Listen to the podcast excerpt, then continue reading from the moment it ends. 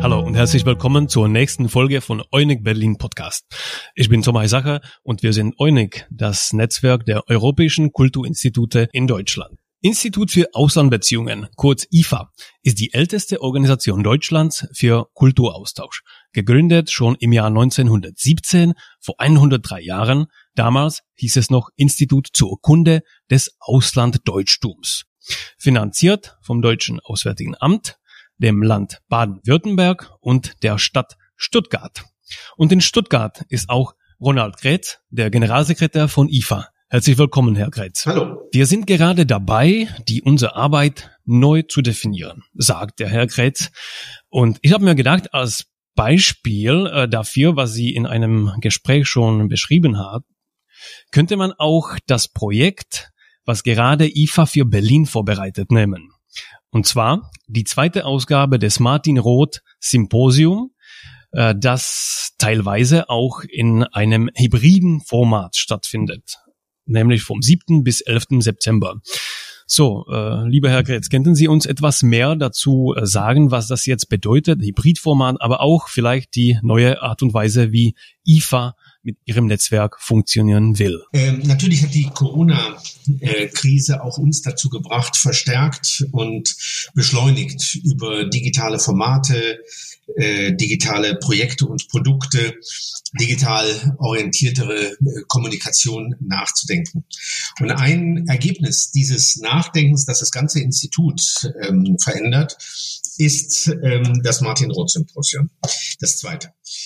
Ähm, das Thema des Symposiums ist, wenn Sie so wollen, Museum des 21. Jahrhunderts oder die Zukunft äh, des Museums, aber nicht in der bisher, sondern äh, nicht in der bisher vielleicht üblichen Fragestellung, sondern wir fragen nicht zuletzt im Kontext des Digitalen danach zum Beispiel, was Museum und Entertainment miteinander zu tun hat. Das heißt, die Ansprache des Museums an neue Zielgruppen hat selbstverständlich auch einen Unterhaltungsaspekt neben den wichtigen gesellschaftlichen Funktionen, die ein Museum hat. Es geht dann weiterhin noch um Museum und Demokratie, um Museum und Macht, um Museum und Architektur und äh, auch etwas, was ich in dem Kontext von Digitalem sehe, nämlich Museen und sagen wir Misserfolg.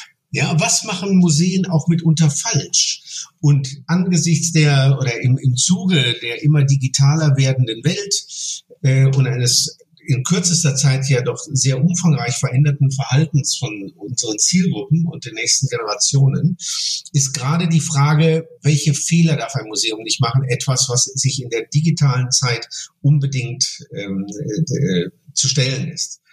So, und nun war die Frage, wie machen wir das? Und wir haben uns dazu entschlossen, nicht äh, das, äh, die Konferenz wie äh, die erste Edition in anderthalb Tagen zu machen, sondern wir verteilen sie auf fünf Tage. Ähm, aus der Erfahrung auch heraus, dass ähm, eine digitale Konferenz ähm, kürzer sein muss. Äh, das hat auch mit unserem Rezeptionsverhalten, das hat mit ähm, der Anstrengung zu tun, die es bedeutet, äh, sich vor dem Bildschirm zu konzentrieren und werden also vier der fünf Tage digital veranstalten. Aber nicht digital auch in der Art und Weise, dass vier verschiedene Personen äh, auf dem Bildschirm zu sehen sind, die dann alle frontal mich ansprechen als ähm, derjenige, der vor dem Computer sieht, sondern wir werden auch das inszenieren, so dass man den, das Gefühl hat, den Eindruck, man befindet sich schon in einem Raum. Ja, da finden sind sind auch mehrere Personen in einem Raum, aber es werden auch die Referentinnen und Referenten weltweit von China bis Südamerika, von den USA bis Afrika äh, hinzugeschaltet auf Bildschirmen. So, und wenn an jedem der vier Tage ein Thema in dieser Weise inszeniert, ähm, äh, digital behandelt wurde, dann werden wir am fünften Tag das in der Weise hybrid gestalten, dass es eine bestimmte Anzahl, vielleicht 300 Personen möglich sein wird, in das Museum für Naturkunde in Berlin, in der Invalidenstraße zu kommen und dort auch wirklich den fünften Tag dieses dieser Inszenierung mitzuerleben und äh, natürlich dann auch daran zu sich zu beteiligen. Also wir wollten auf jeden Fall sicherstellen, mit echtem Publikum, ja, das dann auch Fragen stellen kann, ja. Also man kann es nicht nur einfach so ab, abspielen, sondern man muss natürlich auch gucken, welche Fragen hat das Publikum. So, und das ist das Experiment, vier Tage virtuell, äh, der letzte Tag auch insofern virtuell, als die Person, sagen wir aus China oder Hongkong oder woher auch immer, die äh, nicht anreisen können, natürlich dann per Video, äh, per, per Bildschirm hinzugeschaltet. Das heißt aber, jede Person hat da ähm, quasi eigene Stelle äh, in dem Raum. Es ist nicht äh, das ähnliche Gefühl wie zum Beispiel eine Videokonferenz. Nein, nein, nein, nein, nein. Genau das wollten wir vermeiden. Mhm. Genau diese Videokonferenzsituation wollten wir vermeiden. Es wird also Personen auf einer Bühne geben, live, Moderatoren, Moderatoren, mhm. auch die Referenten, die live in Berlin sein können. Und dann stehen anstatt ähm, der, der übrigen Sessel äh, eben auch Bildschirme ja. Aber wir glauben, dass mhm. durch diese räumliche Inszenierung das sehr, sehr viel äh, besser zu rezipieren ist, als das bisherige Konferenzen waren. Das ist ein Großprojekt von uns, von dem wir nicht nur viele inhaltliche Impulse uns erwarten, sondern von dem wir auch sehr viel lernen können. Und das ist Teil auch der, der, der um, des Umwandlungsprozesses des IFA, ähm, wo wir Erfahrungen sammeln müssen, ausprobieren müssen, um zu sagen, in dieser Weise wird das Digitale in unserer Arbeit künftig ähm, eine höhere Bedeutung haben, integriert sein, vielleicht sozusagen das Leit, der Leitgedanke sein. Mhm. Das heißt Digitalisierung oder Digitalisierungsschub, äh, was IFA gerade erlebt, das ist jetzt äh, das, was auch von Corona ähm, erwacht wurde oder ähm, angestoßen wurde. Aber Sie haben auch äh, mal erwähnt, dass jetzt gerade das gesamte Netzwerk überlegt, wie die neue Herausforderungen aussehen. Es ist Digitalisierung auf einer Seite aber auch die Gesellschaft äh, ändert sich. Ich glaube, dass ähm, im Moment zwei äh, Dinge zusammenkommen. Äh, es gibt eine allgemeine Veränderung dieser Welt, die ich beschreiben würde in der Weise, dass die Welt immer komplexer wird, schwierig zu verstehen, was womit zusammenhängt. Übrigens auch ein Grund, warum die neue Rechte mit ihren äh, allzu einfachen, viel zu einfachen Ja, Nein, richtig, äh, falsch und Schwarz-Weiß-Antworten so viel Zulauf findet. Die Welt ist einfach sehr komplex geworden. Die Welt ist sehr widersprüchlich geworden. Die Welt ist sehr unsicher geworden. Ähm, das ist völlig unabhängig von Corona. Und jetzt kam Corona dazu und hat uns noch gezwungen, ähm, völlig neu nachzudenken. Also wir hätten über ökologische Fragen sowieso, und da sind wir auch sehr dran gewesen, äh, noch weiter äh, viel nachdenken müssen. Aber die Corona hat es auf jeden Fall beschleunigt, dass unser gesamtes Kommunikationsverhalten sich verändert, ähm, unser Reiseverhalten sich verändert. Und wir sagen dann, auch aufgrund dieser Weltveränderung, auch die immer mehr werdenden Auto, äh, Autokratien und Diktaturen, dass wir nicht mehr wie in, bisher ähm, vor allen Dingen Projekte weltweit äh, umsetzen, in der Regel in Zusammenarbeit mit dem Goethe-Institut, sondern dass es uns mehr oder verstärkt darum gehen muss, Strukturen zu stärken. Also das, der englische Begriff wäre Empowerment, Befähigung ähm, und eher Strukturen vor Ort fördern, als selber hinzugehen und etwas an Projekt einfach mitzubringen.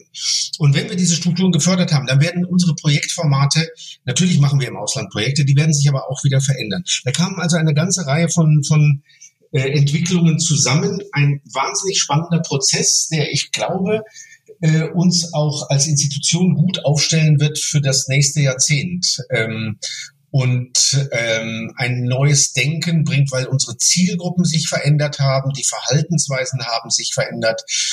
Ähm, das sieht man alleine auch daran, dass ähm, äh, die, die Institutionen, die bisher so sehr ähm, unser, unser politisches Selbstverständnis gebildet haben, wie sagen wir Parteien, ja, ähm, nicht mehr, also eine Partei ist heutzutage einfach nicht mehr der Ort des politischen Diskurses. Das ist vielfach, sind das soziale Netzwerke, es sind Bewegungen auf der Straße, nicht, nicht immer gut, ich will das gar nicht, jetzt nur weil es eine Bewegung auf der Straße ist, ist es nicht automatisch etwas Gutes, aber es hat sich etwas verlagert.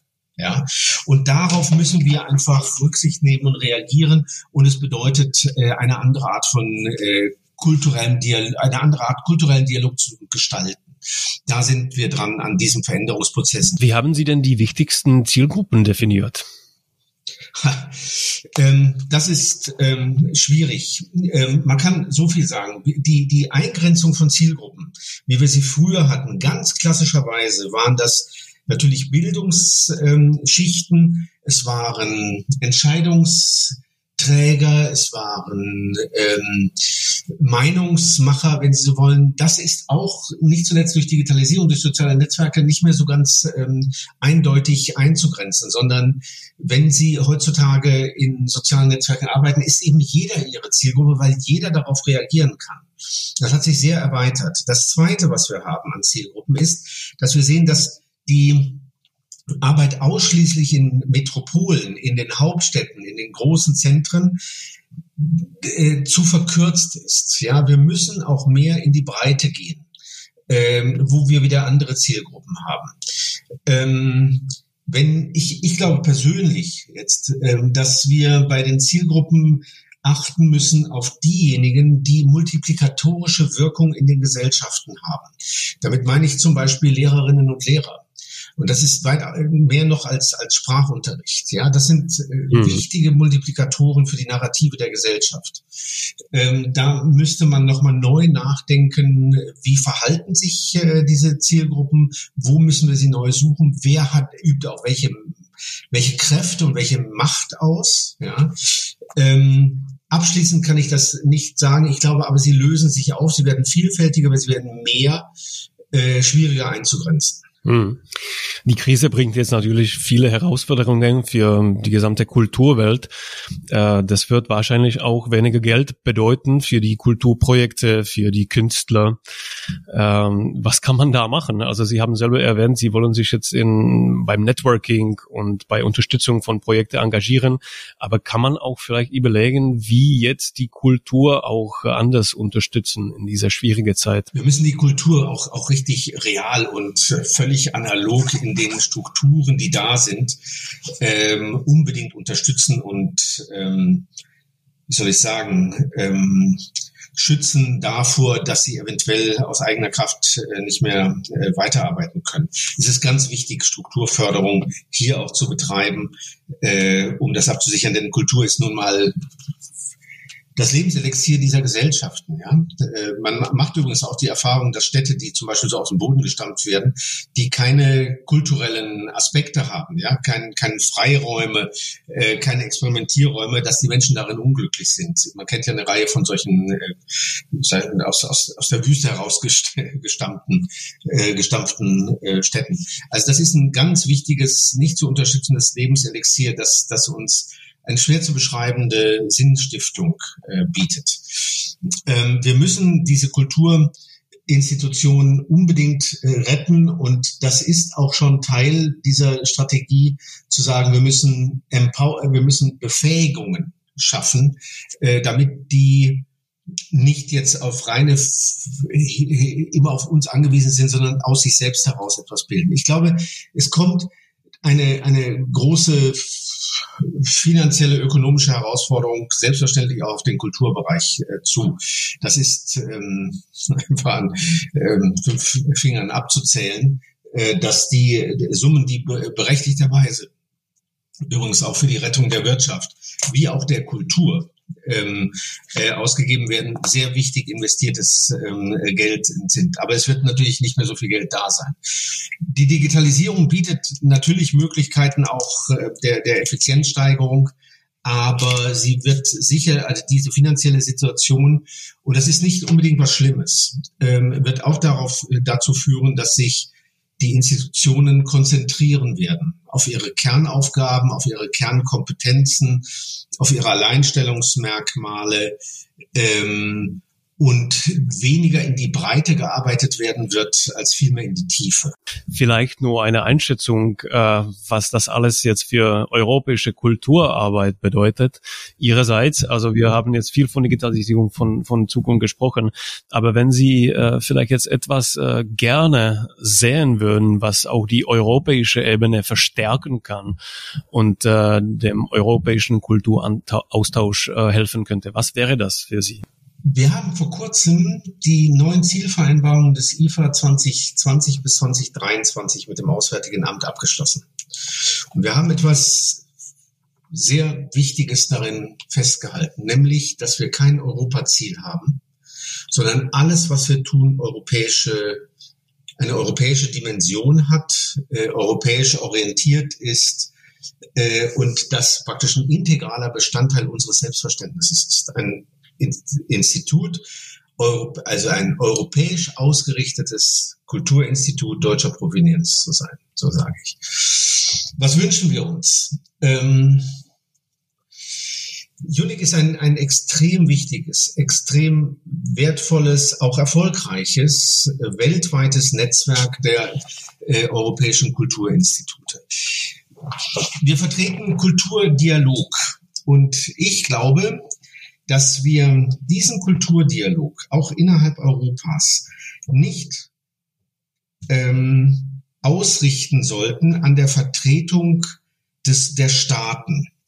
Ähm, Kultur ist etwas, was sich Staatlichkeit entzieht. Ja, ähm, die kulturellen Grenzen Europas sind nicht die Grenzen des, der Staaten. Es gibt Staaten mit einer Vielzahl von Kulturen, wenn Sie wollen sogar mit einer Vielzahl von Nationen. Da muss man aber über den Nationenbegriff nachdenken. Ähm, aber ich wünschte mir, dass von, den, von der Kultur eine, eine Kraft ausgeht, die nicht staatliche Interessen vertritt, sondern die sagt, wir haben eine andere Dimension Europas. Wir haben einen anderen Verständigungsmodus innerhalb Europas und dass von diesem Kult, Europa der Kulturen, von einem kulturellen Europa Impulse ausgehen, wie wir eine bessere europäische Integration schaffen, die ja im Moment, sagen wir mal, äh, in dem Widerspruch ähm, besteht, dass wir zwar eine Europäische Union sein wollen, aber aus Staaten gebildet, die jeweils partikulare Interessen vertreten. Ähm, ja, äh, sind. Und das, das ist ein Widerspruch. Und vielleicht, den kann man, glaube ich, politisch nicht im Moment nicht auflösen. Ähm, aber wir könnten sagen, dass wir auch anders denken können, und zwar, und zwar mit Beispielen aus der Kultur. Das wünschte ich mir, dass wir einen neuen, eine Union der Kulturen Europas schaffen. Ja. Ähm, und dazu ist UNIC, glaube ich, ein gutes Netzwerk. Ja, ich will gar nicht so weit hm. gehen, postnationalstaatlich äh, zu, zu denken, aber ähm, Kultur ist noch was anderes als als Staat, ja. Ähm, und ich glaube, das wünschte ich mir. Ähm, und das weitergetrieben wird, das, was unter Mogherini damals äh, publiziert wurde als äh, Strategiepapier zur Bedeutung der Kultur in den Außenbeziehungen der EU, nun auch Eingang findet in die Innen, in die Binnenbeziehungen der EU. Ja, das wünschte ich mir, dass da weiter dran gearbeitet wird und ähm, aus der Kultur auch eine andere, ja, wie soll ich sagen, eine andere europäische Landkarte entstehen kann. Vielen Dank für äh, diesen Wunsch und diese Ansicht. Äh, ich würde vielleicht noch zum Ende die Einladung äh, nochmals erwähnen zu dem Symposium in Berlin. Da können kann man IFA auch persönlich wieder mal treffen und äh, das Projekt ist auf jeden Fall sehr interessant. Also von 7. bis 11. September. Sonst dazu alles auch auf der Webseite IFA.de. Alles auf der Webseite IFA.de. Sie sind herzlich willkommen. Dort finden Sie alles, tragen Sie sich auch in den Newsletter ein, damit Sie immer informiert sind. Ähm, und ich würde mich freuen, wenn wir uns dann in Berlin sehen. Vielen Dank für Ihre Zeit, Herr Gretz, und alles Gute. Sehr gerne. Vielen Dank.